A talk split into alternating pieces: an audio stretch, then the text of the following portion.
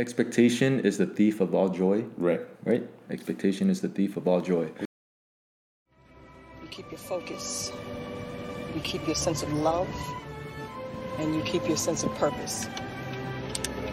Those are, they're integral.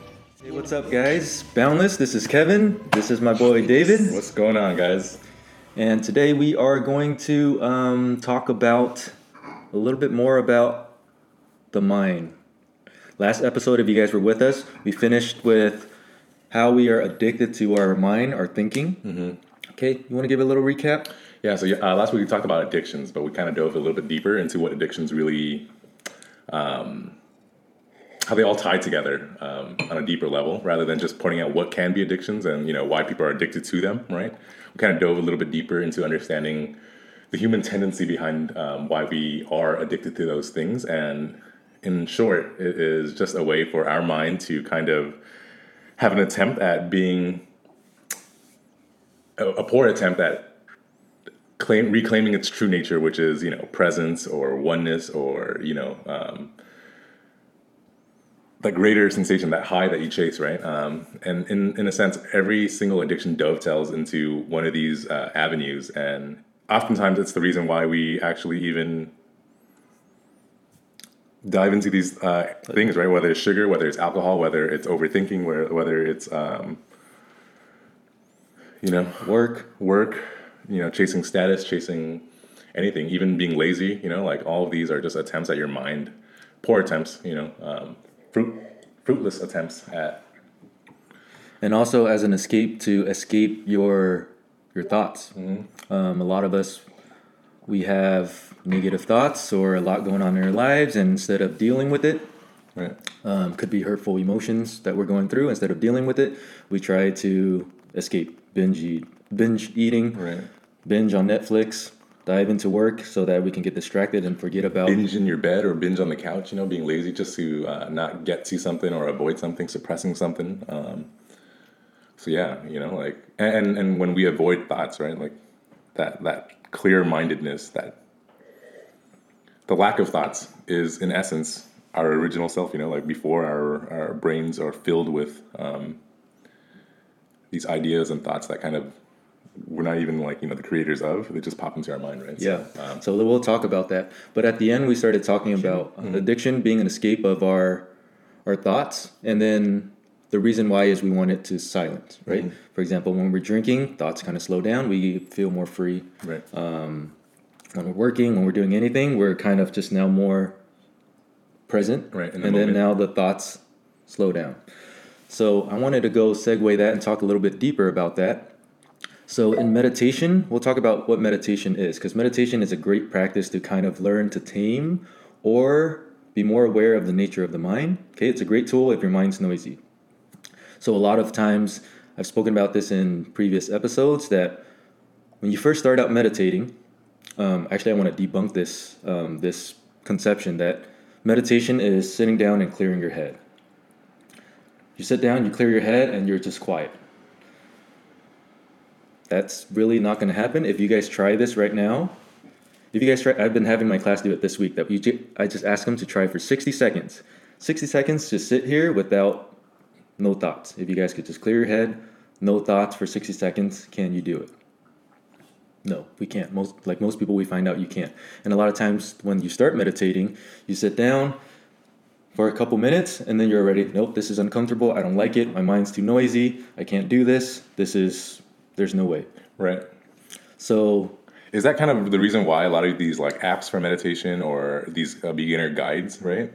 They have you focus on something like grounding yourself with your breathing or something like that. Yes. Because without that, is is, is when you don't do that, you kind of get lost in the uncomfortness, Right. uh, uncomfortability of your of your thoughts. That's exactly it. So it, one one basic way Right. is focusing on your breath. Right. Because if you focus on your breath and you pay attention to it, then now you have something. It's like your awareness can go anywhere. Right. It can be in the mind and can go crazy. But if you bring that spotlight to say your breath, now your attention's there, and then the thoughts kind of simmer down. Right. So when you focus on your breathing, you kind of bring back to what's happening right now, which is your breath. It's a great anchor. That's why a lot of uh, meditation um, use breathing um, exercises to kind of bring you back to the present.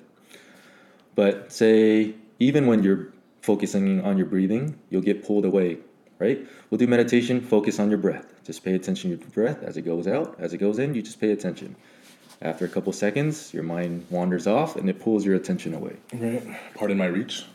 But that happens all the time. Um, so to let you guys know, that's part of what meditation you're supposed to discover when you're doing meditation is that you can't control your mind, or at least to that extent, you can't stop it. You can't clear it. It just goes on by itself. If you guys want to try that, 60 seconds, no thinking. See if you guys can do that. Okay. Even the thought, as it if you're here, it's quiet, and then that inner voice starts talking. Oh, I think I'm doing it. There's no there's no thoughts. That inner voice itself is a thought itself, right? So just keep that in mind. The inner voice, that inner dialogue, is a thought. So um, as we start meditating, what happens is we're sitting here and we notice that even if we're not trying to think, we're just trying to sit here. Okay, I'm just going to relax completely. No thoughts in my head. I'm not going to worry about work. I'm not going to worry about my family. I'm not going to worry about anything. I'm just going to sit here. And as you sit here, your mind starts going. It starts thinking about this. It starts thinking about that. Right. So the realization that you're supposed to have, or that you'll eventually have, is that thoughts come by itself, Yes. and you're not generating these thoughts. And if you're not generating these thoughts, I'm sitting here, I'm not trying to think, but thoughts are coming anyways. If you're not generating these thoughts, then are these thoughts you? Right? If you're the one who's sitting back and you're just You just said that and I got tingles in my body. but that, that he posed, you posed a great question, right? Like if if you're not the one generating or the creator of all these thoughts that are popping into your mind, who are you? You know. Right, so that's um, And so that's a- often, like we tie ourselves our identity to our thoughts, you know, like or whether it's anxiety or fears or whatever it may be, you know, what, throughout the spectrum of emotions and thoughts, right? Like, if we're not the ones creating these thoughts, right? Who are we? Who are we really? You know, like Right. So it's um so the mind or thoughts is kind of it's kind of like breathing, right? It can be voluntary, it can be involuntary. When you want to, you can focus on your breathing and you could breathe a certain way. You feel like you have control of your breathing. The other way is when you're not even thinking about it. Right now we're just talking, we're doing this episode, breathing happens by itself. All right? So it's voluntary and involuntary. The mind's also the same thing. When you really want to think, I'm trying to plan this for work, I'm trying to organize this, um, then now you are voluntarily using the mind. Involuntarily, when Right. you're not trying to think, for example, when you're eating your food, just trying to enjoy the food, now you're thinking about work, you're thinking about whatever movie you just watched or something something someone said or the news, it's going involuntarily. You're not trying to think, but it's just happening. or a common one when you're eating, you're comparing it to another meal that you've had, never really fully experiencing this. You're eating this pasta, and all of a sudden you're like, mm, I've had better at Olive Garden. That's not the case, you know. Like that's just your mind. Yeah. Um, so it takes away the experience or the what's happening now. Like, Right. it, what expectation is the thief of all joy, Right. right? Expectation is the thief of all joy. Was that was that was that one of your like original quotes, or is that like one of the? I think I've heard it somewhere. Okay, heard it before. I was about to say that was like a great quote. dude. Yeah. Um, yeah, because if there's no expectation and you're just eating it and enjoying it, oh, there's so much enjoyment and pleasure from it. right. But But presence, once- presence with the moment, though. Yeah, presence, exactly. know? But once you start comparing it, once you start having expectations of, oh, this is a, like for example, I'll talk about my first, when I first went to Mastro's, it's like a very popular steakhouse. Right. Um, first Mastro's, it was mind blowing. No expectations. Okay, we're gonna try this. We thought it was the greatest steak we've ever eaten. Next year we went again. We went for Christmas, and second time we already had that expectation. Oh, this is gonna be the best steak. Oh, I'm looking so so forward to this. Right. And we ate it, and for some reason it was just not as delicious, not as mind blowing as the first time. Right, right, right. Um, maybe it's the same steak. Maybe it just tastes the same, and we have these expectations, and it just kind of dim down the experience. Or it could be really the steak quality went down. Don't know, but expectation is, The in theory, like Yeah. the thief of joy. Wow. But going back to going back to thoughts, identification with thoughts, Right, right. judgment, right? Right. We we like to judge things all the time. The mind judges all the time. So say for example, You're guilty of that, but working on it. for example, we we like to work out, right? And then we are more in tune or know the mechanics of good movement. For example, squats, we know what a good squat looks like. We go to the gym, LA Fitness, and we look at someone doing a half squat, bending over, knees caving in, and the mind just goes, Look at that guy. look at that guy. Like, dude, he doesn't even know how to squat. Yeah. What's he doing? Blah, blah, blah. The mind starts judging all over. It's going off. Yeah. And I mean, we go in there, we don't plan to judge, but the mind just goes on involuntarily. Right. So we identify with this thought that, yes, this guy sucks. Like, what is he doing? He doesn't even know how to squat. Like, get out of the squat rack so I can Right. squat and show him. Or I'm better up. than him because he doesn't have good form, right? Like those are the Yeah, so you identify with these thoughts. right. Um, And then, so then now it brings you into like, oh, I'm judging this guy. It's you versus me. I'm better. He's not. All this Right. ego stuff. right. Right. But it's just a thought. And these thoughts come from past experience, from our own upbringing, our own Right. conditions. Right. So these thoughts just come up by itself. If we identify it with it, then we have, then it goes on. It builds up the story. Right. And it, How do you um, combat that then? You know, like what is the what is the you know the counterbalance to it? so meditation is a great tool. Right. Let's talk back about meditation. So But be- before we get to the meditation piece, because I know that's a great tool, right? Yep. Um, in that gym situation, when we're walking in there, we see the squat, someone squatting on a squat rack doing that. What is your like method to combat like those thoughts before we dive into the meditation?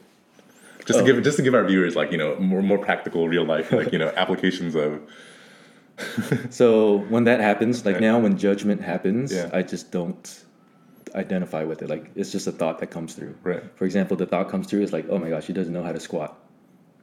And then instead of being judgmental, right, right, right. it's just more solution based of should I go over there and like give him some tips or should I just let him be and then move on?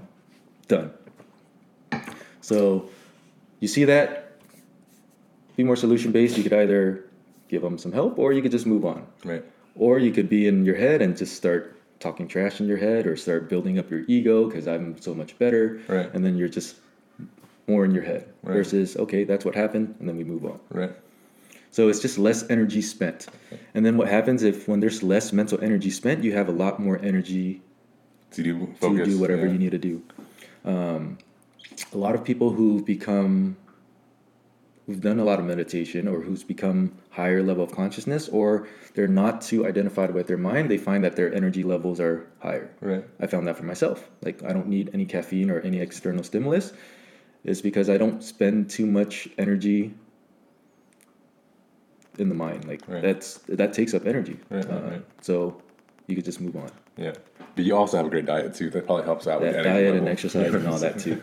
But yeah, no, I think that's a great, uh, a great you know solution to combating those thoughts on these practical everyday occurrences that happen. You know, like because that our gym example, it happens so often. Whether it's in work, whether it's just like going to get gas and someone honks at you, and then you you know you feel that surge of um, stressors, right? You can identify with the thoughts that pop into your mind, like, hey, why is this guy honking at me? Why is this guy, you know, like, or you can just let it go, right? understand where they're coming from. Understand, you know, that they might be in a rush, and then understand that those thoughts that pop in your head aren't really yours, and then understand that hey, maybe this irritation that I'm feeling, I don't need to identify with. And if you're able to let it go, then you can see that situation just really subsides. Um, you know, similar to that gym uh, occurrence, right? Like being aware and then shifting your awareness, whether it's to something more solution based or you know not giving it any more uh, energy, right? It really helps you just move and flow with life a lot better, and then you know, rather than just being stuck on it, you know.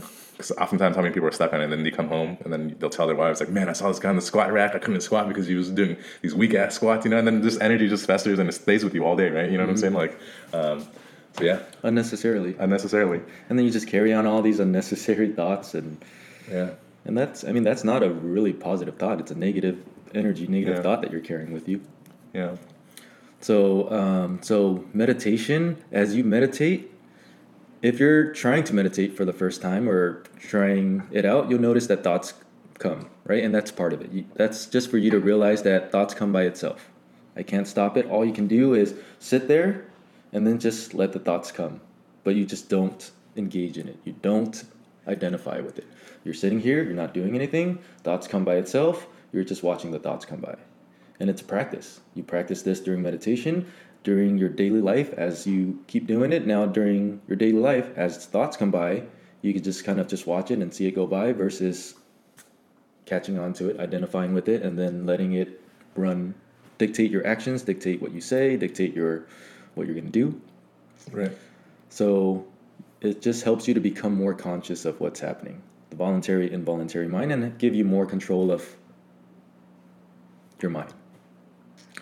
Um, does that make sense? It does. It does. It does. And you know, as you're saying this, I'm getting lost in my thoughts, thinking of like, man, you know, I could have approached certain situations back in my past better, you know, because you realize there were things that irritate you and you respond to it because you're identifying with the thought, you know, like, um, but yeah, you know, how do we use this and as we move forward into our growth as a person, how do we apply this and be proactive, right? When something does happen to us that triggers anything or, you know, whether it's stressors or us identifying with something, right? Like, how do we proactively use that awareness and just be a better person, better human, you know? Because, mm-hmm. yeah, Yeah, because I think all of us innately we want to be a better version of ourselves, a better person. Um, so what happens is now, I mean, the mind. Right now, we're kind of talking about the mind on its negative side. Mm-hmm, the mm-hmm. mind is a beautiful thing. It's just when it overpowers us and then creates suffering, psychological suffering. Since so many people deal with depression, they deal with anxiety, they deal with stress, um, or just overthinking. We, we just started the nutrition challenge, and then there's been, I mean, a handful of people before we even start get too much into their heads of, man, I don't know about this. Like I'm just more comfortable. I, they have fear of failure, mm-hmm, mm-hmm. maybe fear of judgment from other people. Like, why are you going on a diet? Or, or no, change is too much. Like this is too much work. I ra- I'm more comfortable where I'm at. So you just get lost in your head, and this happens all the time, right? Is that right. It's only the first week for the nutrition challenge, right? that's only been the first week. But even before we started, was some people already got too much into their heads. Right. And this happens all the time. Like how many times have we set out a goal for ourselves or want to do something and before we even start the mind starts thinking about all the different scenarios, worst Right. case scenarios, what if I fail? What if they think this? What if this happens? And then you don't even start Right. because you're you just got lost in your mind. So, um, and I was given an example in one of my classes. If you pay attention, there's like two sides or multiple personalities within you. There's this there's this one side of you that hey, I want this year to be the year of change. I want to be healthier. I want to start focusing on eating better. I want to start exercising regularly. I want to start meditating. I want to do all this and that that. And then you have these plans, right? This is you that voluntarily Right. um, making these goals. Right. And then there's this other side of you that tries to sabotage it. No, what if you fail? No, like it's Who is too this, much work. Who is this person that brought up this topic?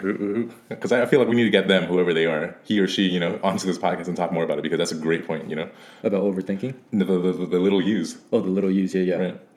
It's funny because um, in my Van Tharp book, he talks about that. There's this, these little U's, or you know, if I'm referring to myself, little I's, right? That are different parts of us, and they conflict. There are going to be some little parts that have conflict with other ones, right? Like just like in your example, there are parts of you that are voluntarily willing to go out and make this the best year. You're ready for it, right? But then there are little ones, other parts of yourself, little I's, you know, um, that say, hey, you know, I'm actually afraid of failing, so I'm going to sabotage this so that it doesn't hurt me. So, right, these um, little parts of you have their own motive, their own um, their own protection mechanism because they're protecting you from something, and they subconsciously just surface to carry out whatever function they were meant to carry out. Whether that that that part of you stems from fear of failure, right? It'll pop up and say, "Hey, because I fear failure, I'm going to go ahead and self sabotage whatever I'm doing right now," and it happens subconsciously. Yeah. and this it, it, it is the reason uh, of a lot of self-sabotaging things that happen amongst us. And you know when we think about it it's not because we didn't want to be successful. It's just something came along us internally that we were so um, unaware of right? So because it acts subconsciously and i'll just bam cut you right off in the track you know like any progress you had right like and it's funny because these little parts of you are actually only trying to help you, right? Like the one that wants to be successful this year and you know get fit, lose weight. It wants it's doing that to protect your health, protect your mental well being, right? But the other side of you that is uh, protecting you from failing, you know, or self sabotaging you. It's protecting you from feeling the fear or the the, the let down feeling of you know failing. So it's right. So it's protecting you from that. So to do that, all it knows how to do is self sabotage you, so that you don't even get down with this project. You know, and then that's just one example. But there's so many things, and we hold on to these uh, little parts of us through all the life experiences that we grow through, right? Um, and you know, if you're 30, 30, 35 years old, right, that's 35 years of accumulated little I's that that you know become a repertoire of who you are unknowingly, you know. Yeah. And then that's why overthinking happens. That's why we get so much into our heads because now there's all these little I's um, that's kind of debating within each other and arguing. And that's why some of us become very undecisive, um, scared to move or make progress or change. Change. Right. But yeah, so there's. So if this is all there within you, then like. I'm pretty sure most of us don't even know who we identify with. Like Right. it's just whatever comes up, we identify with that. Right. Um, so once you are aware of like, hey, these thoughts, these different personalities are just all in there as part of me, then you can consciously say, I know you're scared of failure, but it's okay. We got it. I mean, you don't have to talk within you, but just know that feeling. Right. Right. And then go with, I'm going to go with my bigger self that, hey, I do want change. Right. I want this year to be the year for me. Fear of failure, I know you're trying to protect me. It's okay. Like, we got this. Right. Fear of rejection, um, security, whatever it is, it's, we got this. Um, so, speaking of which, the, the path of growth between um, kind of this mental well being, I was talking about this in my class. This is coming from oneness. Um, the first change is transformation. And what transformation is, is you change that dialogue that happens inside your mind. Like, pretty much what a lot of um, like positive thinking, your glass is half full type of um, type of change. Right. Like those affirmations. Right. Like for example, we go back to the gym, the guy squatting. Mm-hmm. Um, so for one, the first thing your mind can go, oh, he did. Like look at him, like he doesn't know how to squat. Like get out of here. Like let me use the rack. Right. So that's one thought, judgment, negativity, and you could change that thought around, right? So once you see that, instead of thinking about that, just thinking, oh, like he's trying to squat for the first time, or he's trying to like he probably never worked out before. Now he's trying to get in, and like this might be his starting point, and then now that just shifts completely from instead of judgment. Um, boosting your ego, putting him down to like more compassion that like, hey, maybe he's never worked out before. Now he's just trying for the first time and like, here, like maybe I can help him. Right. Right. So that change of like what the inner dialogue is transformation. Right. And you talked about this in a pre- um, previous episode. Did I? Yeah, you did about like, especially especially um, traumatic or big traumas in your life that people hold on to and like that weighs them down. Going back and switching that up to like Like the reframing it, right? reframing, Right, right. reframing that thought, reframing why it happened. that was on our stress episode. That's it. Um, yeah, so reframing it, and that's so important too. For example, let's say a lot of people have maybe parent issues, daddy issues, mom issues, or something like that. Maybe their dad wasn't the best dad or wasn't there for them. And then you hold on to it, and it's always there, um, and it affects you, knowingly or not knowingly. But if you go back and then reframe that to a different thinking instead of thinking from your side of like he was never there for me he never went to any of my games blah Right. blah blah that maybe That was a lesson for you to be the best father you can be. could be a lesson or he's trying his best like that's all he knows Or, you know how we talk about like the human condition is this addiction to their mind? If you can apply that with all these interactions that you deal with, negative or positive, right? Mostly negative in this situation because we're talking about traumatic events. But if you apply the narrative that, like, hey, the human, so so your father or your mother, that whoever you're having issues with, right? At that time, they were just doing the best that they could, unknowing or unaware of their affliction, which is the addiction to their mind. They were probably a bad parent because at some time that caused whatever traumatic event, right? Their little parts in them chose Took the best of them. yeah, took the best of them. You know, like it, it, it chose like the chose to side with or identify with a little part in them that self sabotaged something along the way, right? And then that caused them to really, you know, create these traumatic events that now have afflicted you. But if you can try to see that event with the the lens that like, hey, you know, at that time they were just unaware, you know, like they're un- unaware that like their mind gets the best of them 90% of the times, you know, and that they don't choose love all the time. They don't choose to be operating through life with their hearts open, you know, um, because it's not the easiest thing to do, right? Like, well, like, right back to that gym situation, right? Like, if we operate through, with through like navigate through life with our hearts open, right? When we'd see someone with a bad squat form, the first thing we would do is, hey, help them, give them like uh, uh, technique and assistance, right? Rather than judging them. But like the easiest thing for us to do is just identify with our ego, right? Because it's easy. It doesn't get you out of your comfort zone. It doesn't, you know, right? Um, so traumatic events, you cling onto them, but if you reframe them and you can kind of see that, like, hey, these things happen to you because the people that allow it to have happen to you in the past, you know, they were just afflicted with the same problem. But if you can forgive them for the same mistakes that you do yourself, that's kind of like the next step to transformation, right? Like if you can mm-hmm. forgive them for those same mistakes, because I guarantee you, you're you're you're doing the same things to other people unknowingly, also, right, in your life. So if you can forgive them, in essence, it's allowing you to forgive yourself to kind of transcend that, you know, that pain, that traumatic event. Yeah. And if you want to do inner work, we talk about a lot of inner work. Um, that's one very powerful um, thing that you can do for yourself is take time, go back into certain aspects of your life that you hold on to that, um, I mean, that creates a lot of, I mean, who you are that maybe closed up your heart or whatever that is, to reframe that. So that's transformation. I think that's the first step Right.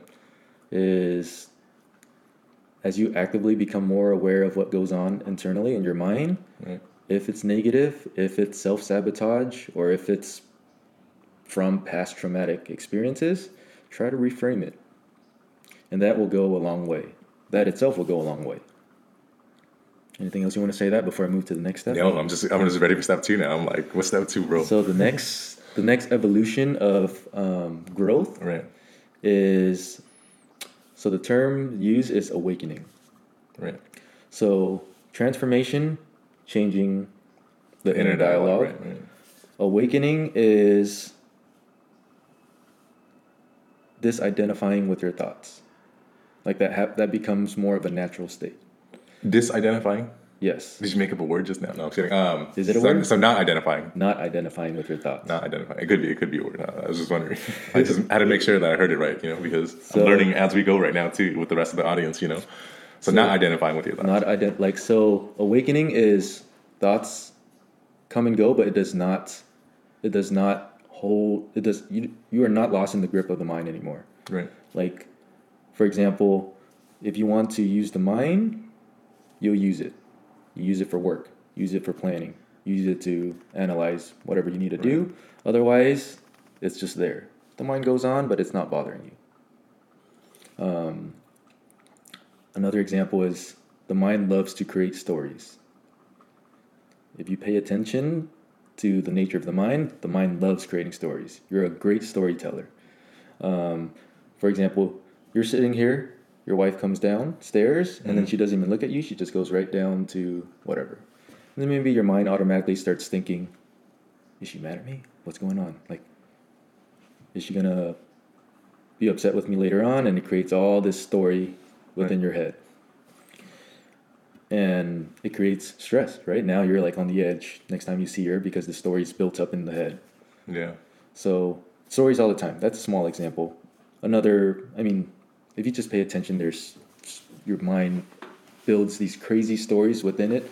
For example, scenarios. Let's do another that example of the self sabotage. You are, you have this, for example, nutrition plan. I'm going to do the six weeks challenge. I'm going to follow this plan. I'm going to try to work out four times a week, and I'm going to try to sleep seven hours plus. Okay, and then um, this self sabotage little I starts thinking, no, it creates a story. No, you're gonna fail. You're gonna do this, and um, we're gonna go have a few beers and yeah like what about Yeah. the weekends like i want my weekends to be free i don't want to be this and Right. and what if this happens and then i'm gonna hang out with my friends here they're gonna judge me because i'm doing a diet and all this story happens in your head before you know? Anything even happens. Sometimes they're already in their head they're thinking like oh i'm gonna go find some excuses to tell kevin why i can't adhere to this plan. And then like you know i'm gonna go tell him that i have a trip over the weekend and Mm-hmm. because i'm having a trip with the girls I about to have my margaritas with them you know? And, like those are stories that you're telling you know? Because you're not even there yet you know? You're not even there in the weekend yet because you don't even know if your weekend's gonna happen if you're gonna have margaritas if they're gonna be just drinking bourbon then you know and that's not your that's not your jam you know what i'm saying like you don't know that yet like these things haven't even played out and you're just in the future right like that's storytelling you know like you start coming up with like yeah so that's example of your mind telling stories on right? overdrive So OD. awakening Yeah. is now these stories no longer affect you.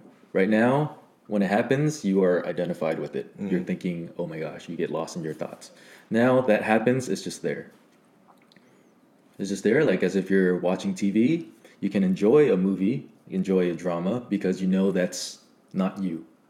It can be a crazy drama that's super intense, but you're just enjoying it because it's separate from you. So, for example, the mind, that's like us watching a movie and then thinking that that's really us. Like that character who's running away from the monsters or whatever that is, that that's us. And you're like literally scared because you're identified with that character. Versus here, we're sitting, we're clearly, that's TV, this is me. So, awakening is that's the mind, these are thoughts, but this is me. right So now life becomes a little bit more relaxed because you know that all that sometimes the involuntary, the negativity that happens in your mind, that's just that's just the mind. But that doesn't have to be me. right right So now it's a big relief. Ah. Now you can consciously do what you need to do without being lost in your mind. And that's what awakening is. so transformation is rewiring the inner dialogue right awakening the second step is one step past that beyond that is like rather than even wasting the energy to rewire it you're just so aware consciously about all of these dialogue or ideas emotions thoughts that you just disassociate with them completely Yeah, or you just clearly see that my thoughts are not my thoughts. right Like that's just within your being. You just know that my thoughts are not my thoughts. So I get the utility in like, you know, a bad situation, right? In in, in applying that idea. Like, right, so when something negative happens and you're mad, you're sad, you're scared, right? To disassociate from that. But how about like the happy times? You know what I'm saying? Like when you're overwhelmed with like happiness, joy, and stuff, should you disassociate from that? Should you practice like, you know, No. no? No, like that. So, for example, a lot of the joy that mm-hmm. you talk about, the joys, the happiness, mm-hmm. um, the excitement, mm-hmm. that happens as an experience. Right. It's not like your mind is generating this joy. If you pay attention to what happens inside, like Right. this is an experience. Right. like the mind you the mind can be a catalyst like for example if you're sitting here and then say you just think about your vacation with your family last summer. You're just thinking and then now this feeling of happiness of joy of just reminiscing back of the good times that feeling comes. Um, so this is like this is the feeling of it of like that's the experience.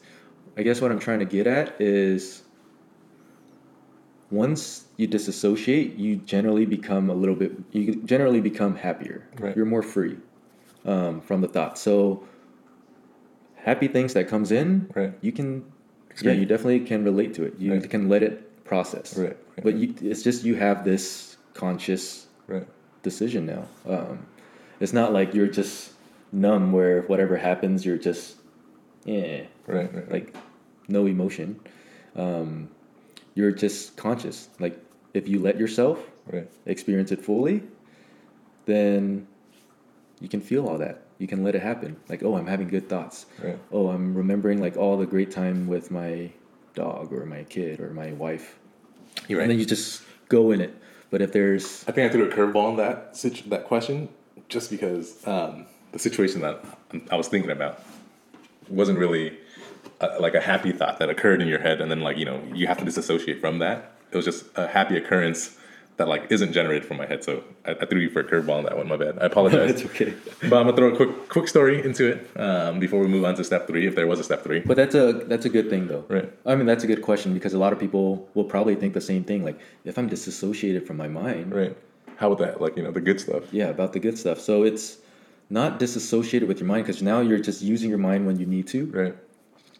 And um, use your mind when you need to. Everything it's still there. Everything is still there.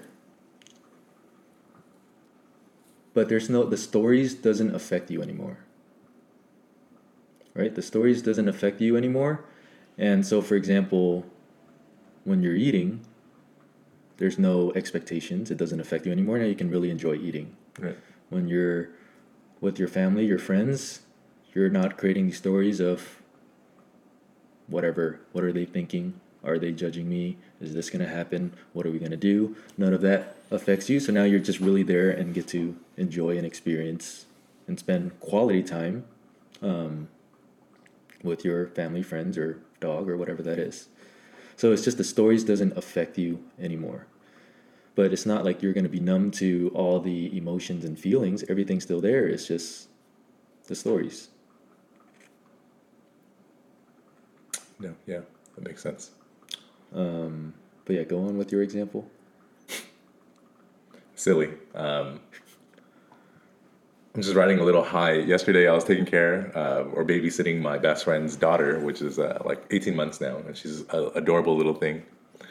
Um, yesterday, she was super sweet with me. You know, and normally when I hang out with them, you know, I do my own thing. I don't like actively get up all in her space, you know, to like get her attention and whatnot. I give her, I give her space to do her own thing because she's processing, she's learning, she's adapting to this little world of hers, you know. Um, so I don't like smother her with love or anything. I just let her do her own thing, you know.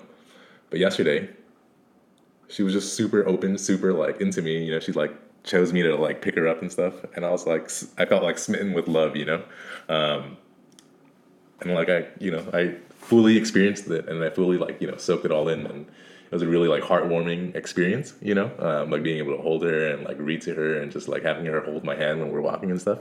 It was really sweet. You know, and um, yeah, so so you know like so when I had asked the question, like, do you need to disassociate from the good stuff? Like, those aren't really thoughts, though. Those are experiences that happen to you. You know what I'm saying? And and and because they're not generated from your mind, you don't need to disassociate from them. They're just experiences.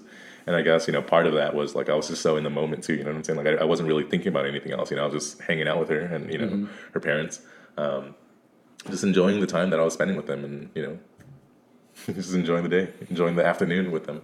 Um, yeah, they're not thoughts, right? So like when she like chose me to, you know, have her hold, have her, you know, have me hold her and stuff. Th- th- those weren't my thoughts. I just, you know, there could be thoughts i mean little thoughts Yeah. compared to the the all the stories that it creates Yeah. for example two scenarios that one she chose you and she wants to play with you Right, right, right. and the thoughts just oh Right. like she does like me and Yeah. then now you're actively engaged and playing with her versus say she just ignores you right, And then now the mind creates a story of, oh, she doesn't like me. Right. Is it because I'm tall? Is it because I'm bald? Or maybe she's not a good kid Right. because she doesn't recognize what a good guy I am. Right, and then the story just keeps building up. And then now maybe you have this idea of her, which because generated from your Mind. your mind, Yeah. right?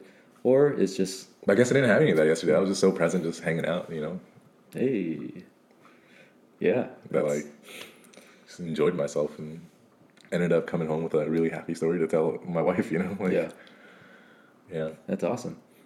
yeah. Sorry, we got a little sidetracked there on the story. I'm still riding a high. Shout out Selma, Little baby girl, little baby So- girl, my best friend's baby girl.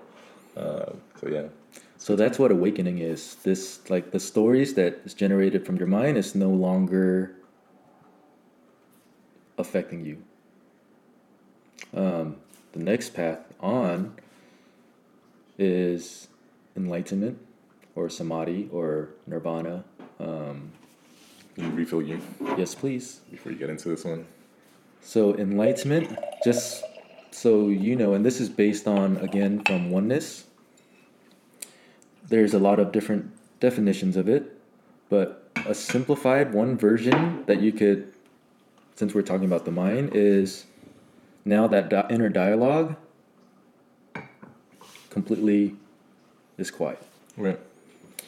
And um, I know there's that fear that you might think that if my if there's no inner dialogue, then am I just dumb? And that's not that's not it at all.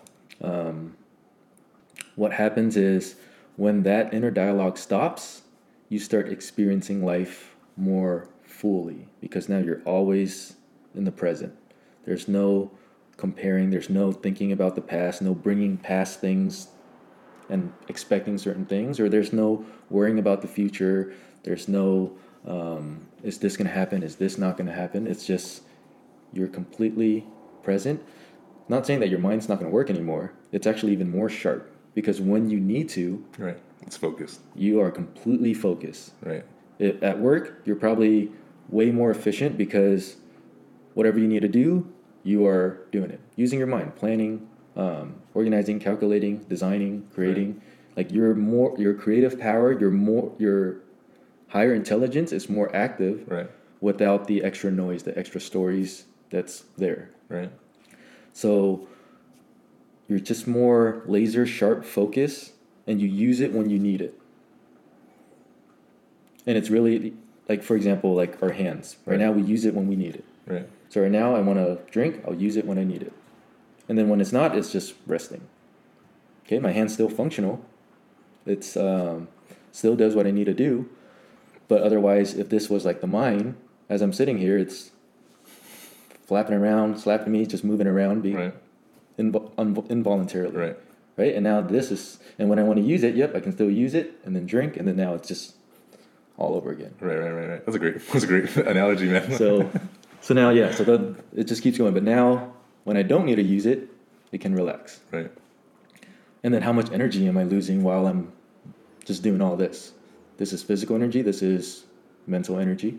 So when the mind just keeps going, you're using a lot of energy, and when you don't need it, now you have all this energy, internal energy that's that you can utilize, and now you're more open to not just the mind intelligence, but the universal intelligence, your heart intelligence, Right. and The uni mind. the uni mind, externals, Inter- Eternals. eternals, Eternals. Yeah. Shout out the Eternals. the eternals, uni mind. the uni mind. Uh, we're silly. But you're right. You're right. You know, like when we're not lost in our own sauce, we kind of like dive into And that's what addiction. I mean, that's what all those escapes are. right. When your mind stops, then, like, for example, like when you're drinking, Right. now your mind's not thinking so Chirping, much. right. You what you call it, the liquid courage. Right. Just to go ask that girl out because then your mind, you know, you- you're tapping into like you know this. Uh, this mind that is or this courage that isn't really there when it's like subdued with all these thoughts and self-consciousness or insecurities right that's why people drink and they build up that courage because then then they don't hear their brain anymore and then they can just be a little bit present more present in the moment and they'll come over and they'll stumble and they'll blabber some poor words and they still won't get the girl you know but they at least tried you know what i'm saying so i'm not we're not saying like alcohol's the way to go and you know But that's an example. Like you do it because now it kind of shuts down effect, the. yeah. Uh, How many of those dudes, you know, like fire off all your text messages late at night because you had all this courage out of nowhere and your mind was like, you know, there weren't those little parts of little I's in you that were saying like, hey, this is a bad idea. You know what I'm saying? Because all of a sudden, you know, like the alcohol subdued and, and inhibited you from better decisions. You know, um, and that's why that's why we said you know these addictions are poor attempts at you know achieving this natural state of mind um, or tapping into like this greater And I'm sure a lot of us had experiences of this um, no mind or these enlightenment states, mm-hmm, mm-hmm. but probably not aware of it. Mm-hmm. unless you're like a professional athlete or something, you know, you're probably really aware of it. Or maybe even them, they have this state. They call it flow Right. in like the sport world, a state of flow. But um, they might not even be aware of it. They just know when I get in the zone, they call it when I'm in the zone, I can really, like, I'm at my peak. Watch that uh, Naomi Osaka documentary. You know, she talks about getting into her zone. That's Uh, right. Naomi Osaka. So when I first watched that, I was like, dang, she knows. Yeah. Because she says, I'm not, I don't calculate and I'm not always thinking. I just try to, like, what, do you remember? She was just like, I just, once I get into that zone, Right. like, it just happens. I Right. just, it happens by itself and I'm completely know what to do. And if you're interested, like, just Google up, um, athletes. Flow state. flow state. Like there are a lot of athletes that share their experiences and it's like their their best their peak performance. And mm-hmm. they were like talking about this flow state mm-hmm. where every like everything happens automatically. Like I am completely present. There's no thoughts. Mm-hmm. Completely in the zone. And just read it. It's very interesting. But that itself is a enlightened state. A state of where there's no thoughts. And you're And the impossible becomes the possible. yeah. You know? Like, So it's um, so it's not. Some people think like, man, if my mind isn't there, then am I just dumb? It's not that at all. You are working at your optimum state. And what is depression? What is anxiety? Like, that's all in the mind. That's nothing. That's. I mean, there could be external stimulus, but that's all in the mind. Anxiety is just fear of what's going to happen. part of the biggest reason why I wanted to work with you to kind of talk about these topics, and we're no doctors, you know, and I get that. And sometimes when we say like, what is depression, what is anxiety, it's all in the mind, and we can overcome that, you know. Like sometimes when we say that, like I am cognizant that like, hey, we aren't medical professionals, and we can just be saying shit like out of our, you know, it's pulling stuff out of our. Um, but isn't it isn't it crazy if you think about it like that, right? Like the ideas of anxiety or addiction are thoughts that we create in our head and we identify with them. And because we identify with them, we give it so much more power to like, you know, affect the way we feel, to affect our mood, to affect our day, you know, like, and then all of a sudden years go by and like we're in this dark, deep hole. But why? You know, like because we clung onto this identity, this thought, this belief that we're afflicted by some medical condition. And because we gave it so much power, our whole reality unfolds as such, you know?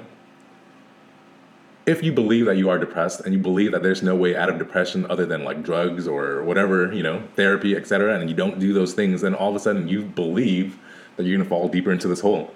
And then guess what? Two, three years go by and you're still in that hole. But why? You know, like, did you not have the ability to believe something else? Right? Like, we have. Freedom, in essence, is having the right to choose whatever reaction to you know or reaction to our, our mind our thoughts you know? That's the last the one freedom we really do have is to choose to believe whatever we want to believe whether we choose to do it correctly or not you know? But that's our one freedom you know? Like and i know we're not medical experts and you know some of you guys might say that's unfair to people that are depressed and they're going through this. And guess what? You know i felt i seriously felt like i was depressed two years ago. And i was binging on you know antidepressants and Adderall and went through therapy and you know like I actively believed that and for 18 months, 2 years almost, you know, I felt like I was spiraling downwards and I clung on to that belief. Same with me.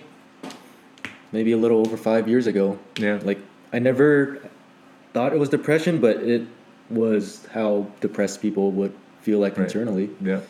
And I didn't do any of that. Um, antidepressants or therapy or anything like that. I actually just went to a course Mm. and then just doing those internal work by itself that just flipped 180 degrees Mm-hmm. from depressed to feeling completely happy, connected, um, open. Yeah.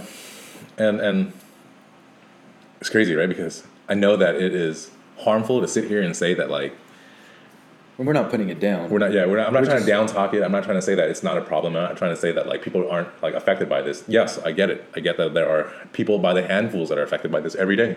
But it's what we're saying is like the like the root. If we really pay attention, Mm-hmm. it goes back to the mind. And since therapy, I mean, you're talking it out. That's Mm-hmm. still like processing it through your mind, just with someone helping you who kind of knows what to do. Mm-hmm. But Just understanding it. but I it's guess. hard. I mean, like for example, when we're talking, it's it's hard. People are addicted to their mind, to their thinking. Mm-hmm. Um, they get lost in it, and you you can't get out of it by yourself. Right. Especially if something traumatic happens that's creating this depression, or Mm-hmm. something you're really scared of, that's creating this anxiety. Like it's for sure. Like it's hard. Like we're telling you, oh, it's just the mind. Like that definitely does not gonna help. But it It does lay some groundwork. it's plants that seed that hey like maybe it is just in my head Mm-hmm. maybe i can just go back to try to find what the root cause is and maybe reframe that Maybe there is like a bigger lesson, a bigger miracle behind everything that's happened in life.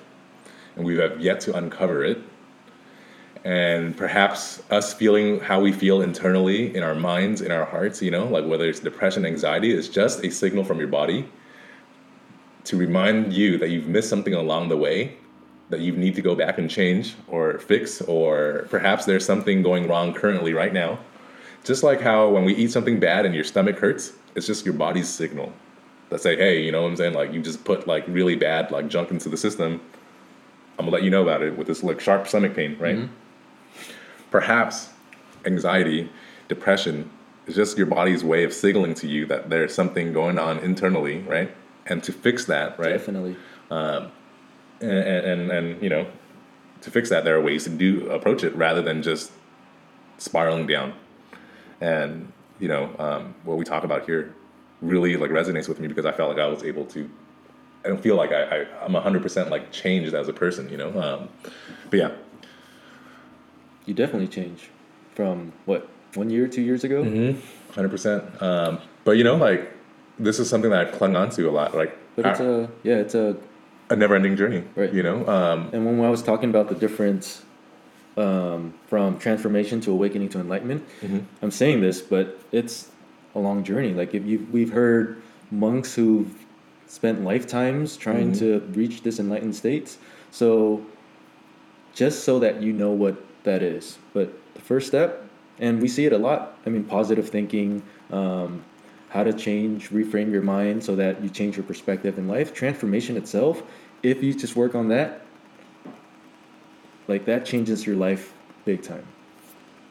Just focus on that but we're planting that seed of also being able to disidentify from your mind and at least if you have little practice here and there then transformation happens easier and then maybe you can slowly work towards that state or at least have moments of it if you just have moments of it in the heat of it then that that's a game changer too.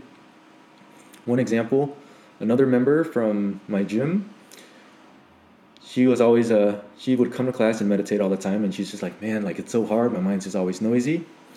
And then she had a, a conflict with a friend who was just kind of just yelling at her. Mm-hmm.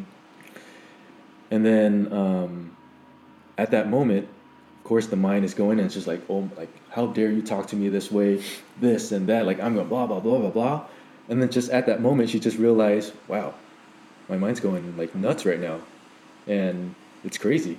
Like she can see it like, wow, this mind, like the mind's crazy. And I'm gonna slow this. I'm gonna slow this thought down, and I'm not to interrupt you, but when your mind goes crazy because someone is attacking you, it's your little I, your little parts in you that are surfacing subconsciously to protect you from feeling something. And the, in this instance, that person can be, you know, have had experiences in the past where they've been hurt by bullies or hurt by other friends or you know people in their life that have talked down to them, and they want to shield them away from that feeling so that why that's why that little I just pops up and like whoa, you know, like puts on their protective barriers and their shield, you know, mm-hmm. um, to try to protect you from that instance. Carry on. Thank you. Yeah, that's exactly what it is. It's it's the little I. Mm-hmm. But she saw that, and she at that moment she was able to disidentify. Was like whoa, and she was able to just not go back, not fire him, not attack him, right. or anything like that, and just was able to recall and be like, you know what, like I need you to leave. This is not good for me. This is not. I don't want this around my family. Right. And then was able to just handle it with composure. Right. Classiness. With classiness and right. like grace. I remember she was telling me that, and she was just like so proud of herself that that happened. Right, right. And she was like, "Man, like before, I would just, I don't know what I would do. I would yell at them. I would cuss them out. I would probably grab a broom and attack them or whatever that is. But, right. and that was in front of your family, and that could have stuck with your kids. And yeah, oh, my mom's crazy. Yeah. But but no, she handled it with class, and and she afterwards she was happy. She was proud of it. And it wasn't so much of like he said that to me, but like wow, I was able to handle it gracefully mm-hmm. and um, with composure. So that yeah, so even if you have like little moments of that, that's transformation. Yeah. Even if we're like stuck on step one of the three step process, right? But we're continually working on ourselves it's going to reap like great benefits, you know, whether that's relationships with the people around you, your environment, but more often than not, your reality, you know, like you're going to find yourself happier. You're going to find your people around you happier when you just kind of shift the way you think and shift your inner dialogue just by a little bit, or just like even seventy percent of the time. You know, like we're not asking you to be perfect every you know single moment of the waking day because I get it. You know, we're still human at the end of the day, and there are gonna be things that you know irk you really. But every small incremental step that we take is one step further into the light. You know, like, and I think uh, one of the things that really have like stuck with me is you raising your levels of consciousness or kind of like adhering to this three step plan, right, is the greatest gift that you can give to the world. Because not only are you affecting your realities and the people around you, but you're, you know, shaping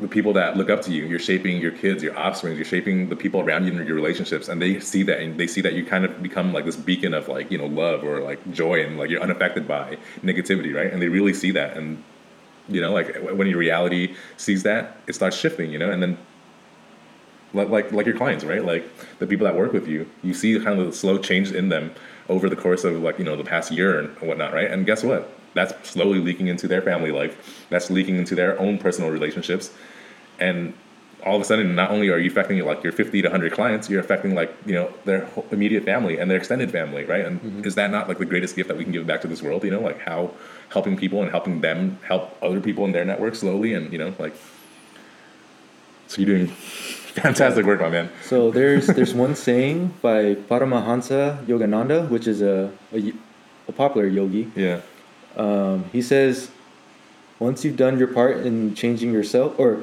once you change yourself, you have done your part in changing the world. right. Well, And that's and that's kind of big. Like we're always thinking, oh, I want to like change the world. I want to like make an impact. I want to do this and that. right. Him, I want to be a movie star. No, I'm just kidding. I was As kidding. simple as that. Like you just you do your part in changing yourself. Right, You have done your part in changing the world. right. and That's deep. And That's that's, deep. I mean, as simple as that. And just like your example, you change yourself now, it's affecting, and it just kind of ripples out bigger and bigger. But we have to be consciously aware of it. You know, we can't just navigate and like you know just pick and choose when we want to be better. You know, like we have to be conscious throughout our livelihood. You know, like we we need to know what affects us, why it affects us, and you know choose to be better all the time, not just when it's convenient to us. You know, um, so keep that in mind too. I guess. Um, I know that it's incremental work and it's work every day, right? Choosing the hard things to do most of the times. It's just like anything else in life. Yeah. You want to be physically healthy and fit, Mm-hmm. you got to exercise um, consistently a couple times a week. You can't just do it once or twice and then, yep, I exercise. You got to do it consistently. You want to be healthier um, with your food, you got to do that consistently. You can't just, I had a healthy meal yesterday, I'm good. Right? Same thing. Like, you want to be financially stable, Right. you can't just work a couple days and be like, okay, I did it. Right. I gave it a try. It's not working. I'm over it. Right. So it's just another aspect. But this, this other, this inner work, is, like we said, spirituality is the science of happiness. If you want, like this inner joy, this inner happiness, this inner peace, that's another avenue that you can that you should work on. Right. Just as the same thing as financial stability, um, health, wealth, good relationships, but also your your inner well-being, your own happiness is, and that's if you want to put some effort in that, that's just what we're trying to advocate. and it's constant effort you know? Um, it's constant awareness to how we navigate through this world because it is easy to choose and align and identify with the easy things right? Your little I's will pop up and say like hey i don't want you to fail this nutrition challenge. Go ahead and have those ipas at night and you know all of a sudden you're you know it's easier to do that than you know choose the hard part which is being disciplined working harder being more compassionate being more loving it's easier to choose like you know your ego it's easier to choose being judgmental you know but i'm asking you to be aware and choose the opposite of your preference each and every time because i swear to you that's when the miracles happen you know like Yeah. And once you've passed past that, overcome that this little thing, you'll be addicted. I mean, we're addicted to growth now. Like you just make some changes and you just see how it has affected your life, your reality, the people around you, and then you can't help but I'm gonna keep doing it. I want to keep growing. I want to keep. know Um, and you push the people around you you know um, sometimes to no success, but you just it's infectious. You know what I'm saying? Like this feeling of growth and Transformation. yeah, you want people to enjoy it because this world is so polarized nowadays. You know, and part of it is just exactly that. People are just feeding into their minds and choosing to be judgmental, choosing to identify with thoughts, and like you know, it pushes us away from each other. It divides us, and it's just not who we are. You know, we are a, a, species. A, you know, some we are a humanity that thrives on love. You know, and I feel like we haven't really demonstrated that or operated with love or with kindness in our hearts. Mm-hmm. We operate with our ego. We operate with our mind, you know? Yeah. We fall victim to our minds far too often rather than operating and navigating through life with an open heart. And the other thing too is we spend a lot of time I mean in this day and age we put a lot of emphasis on the mind, the power of the mind, which is very powerful, but there's also intelligence um, and power here at the heart too that we need to just balance out. Right? There's a the mind is like thinking, dissecting, analyzing. The heart there's there's that the state of f- feeling, state of connectedness, a state of openness, and that's and there's intelligence here just as intelligence here, and if sometimes we could just balance it out and be more here sometimes Mhm. versus in our heads, then you're more open as well. Anything to close? Now I think we hit on really uh, important points. But the top, the three, the three steps are. Let's review them with our. Well, not even three steps, but just the kind of the progression of growth. The progression, the three progressions of growth. Yeah, I guess the yeah the growth, transformation, awakening, enlightenment. Transformation is reframing hmm The inner dialogue. the inner dialogue. Awakening is now disidentifying right. um, with your mind with your thoughts. My thoughts are not my thoughts, and you know this. hmm And then enlightenment is when that inner dialogue actually stops and you're able to just use it when you need to. Um, and there's a bunch of different tools and paths that you can go to reach that. But I guess the simple thing first to start with is transformation. hmm Just being aware and you know. Is yeah, just start reframing things, especially the negative conditions, the negative beliefs, the negative ideas about whatever that is. Mhm. Um, just reframe it if you can, and I'm, I'm, it will go a long way. Just that. Yeah. I'll end with this one, just like we did with the last episode. Your reality is just a projection of your mind. And if you can change your mind, you can change your reality. Yes. Thanks for listening, guys. As always, um, we appreciate you guys. Uh, I hope we can deliver value, you know, um, whether that is helping you out with a hard situation, a hard time, or maybe helping you kind of open your eyes again to any new insights, whether it's how to uh, deal with a bad traumatic event or maybe approaching life with more love, you know, um, anything we can help you with. We're so appreciative of having that opportunity in your life. Um, so thank you. Yep. Thanks for listening. A lot of people define success differently. You know, for me, you can have everything. You can have all the money in the world, but if it's not enjoyable, if it's not sustainable, you know, if you can't be a person of integrity while having all of these things, what does it matter? What does it mean? Your value is internal. Your value is internal.